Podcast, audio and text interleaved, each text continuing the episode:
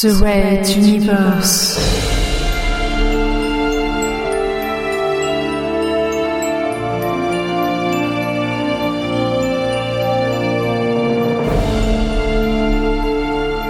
La plus grande saga galactique jamais entendue en podcast.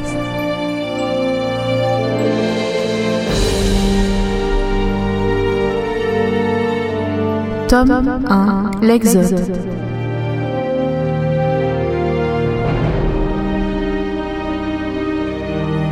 Chapitre 2 Au commencement était la flotte.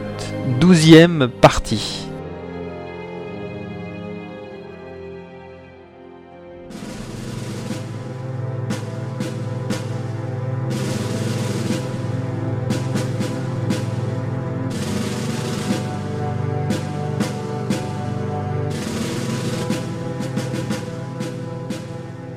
Autour de la table, installés dans des fauteuils, se trouvaient les co-réunionnaires.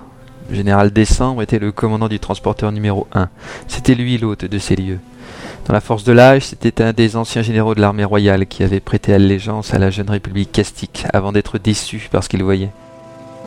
Ou plutôt probablement ce qu'il ne voyait pas, comme le commandant Bazavetch, à la tête du second transporteur. Les anciens nobles avaient vu leurs privilèges disparaître les uns après les autres, supprimés par une république voulant par là donner des gages au peuple de Materwan, mais reniant également la parole donnée aux anciens ennemis pour qu'ils rendent les armes. Sous l'ancien régime, Décembre était un comte et Bazavetch un baron. D'ailleurs, Benkana se demandait si ces personnalités de l'époque de la royauté n'avaient pas secrètement l'intention de recréer leur régime sur la future planète rouge.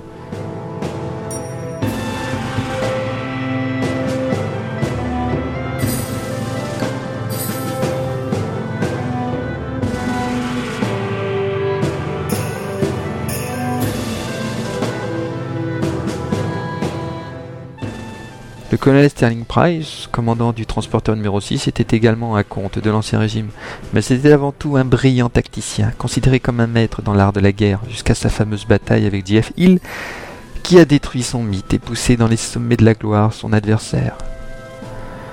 Pourtant, Sterling Price ne semblait pas donner place à la rancœur contre Hill, et le regard qu'il lui lança semblait plus empreint de respect envers un valeureux adversaire qu'autre chose. Le colonel Sterling Price n'était pas un royaliste fanatique, et on disait même qu'il s'était déjà heurté à plusieurs exagérations ou inégalités du pouvoir royal durant sa jeunesse.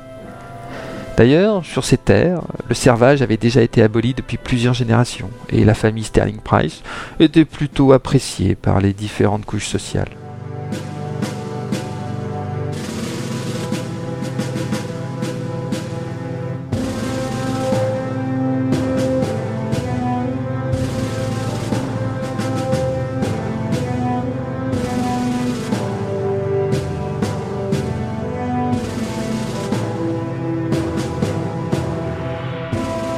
Transporteur numéro 3 était sous la responsabilité du commandant Momumba Arlington, un autre frère d'armes de Benkana et Hill. Malgré l'instant assez martial d'une réunion entre militaires, il se fendit d'un appréciable sourire dans leur direction, ainsi qu'un petit signe de bienvenue amical. Mais dans ses yeux, on sentait qu'il comptait bien, plus tard, fêter dignement leur retrouvailles. Le dernier membre de la réunion n'était plus militaire depuis plusieurs années, mais il avait gardé son grade dans la marine spatiale. Le commandant de vaisseau Yunta, responsable du transporteur numéro 4. Cet homme était entré dans la politique et avait plusieurs fois été ministre de la Défense ainsi que des Affaires spatiales.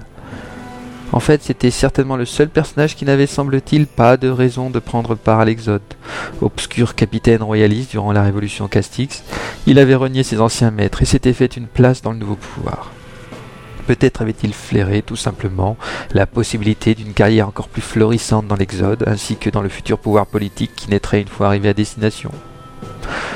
Seul citoyen civil des membres de la Réunion, c'était celui qui aurait certainement le plus de mal à imposer le respect parmi ses vétérans. Avec l'arrivée du collège Jeff Hill et du commandant Aurora Benkana, respectivement à la tête du transporteur numéro 5 et 7, tous les participants étaient présents.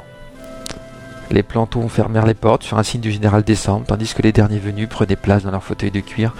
La réunion allait pouvoir commencer. Benkana regardait ses condisciples. L'Exode était là, devant elle. Et maintenant débutait l'autogestion, qui devrait les amener jusqu'à Antares 4. Les espoirs d'une partie de l'humanité étaient dirigés ici et maintenant, sur eux 7.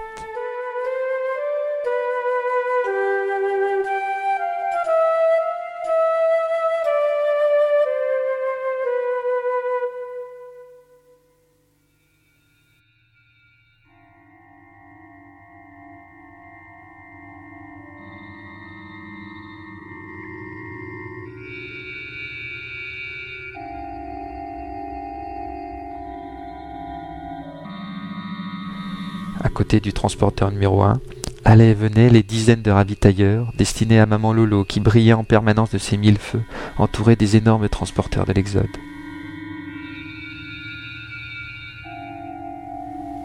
Les croiseurs de l'armée castique sinuaient lentement au loin, surveillant d'un œil attentif le déroulement des opérations.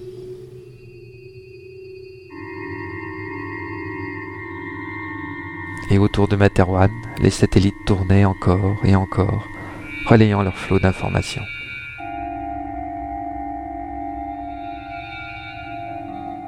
Fin du chapitre 2.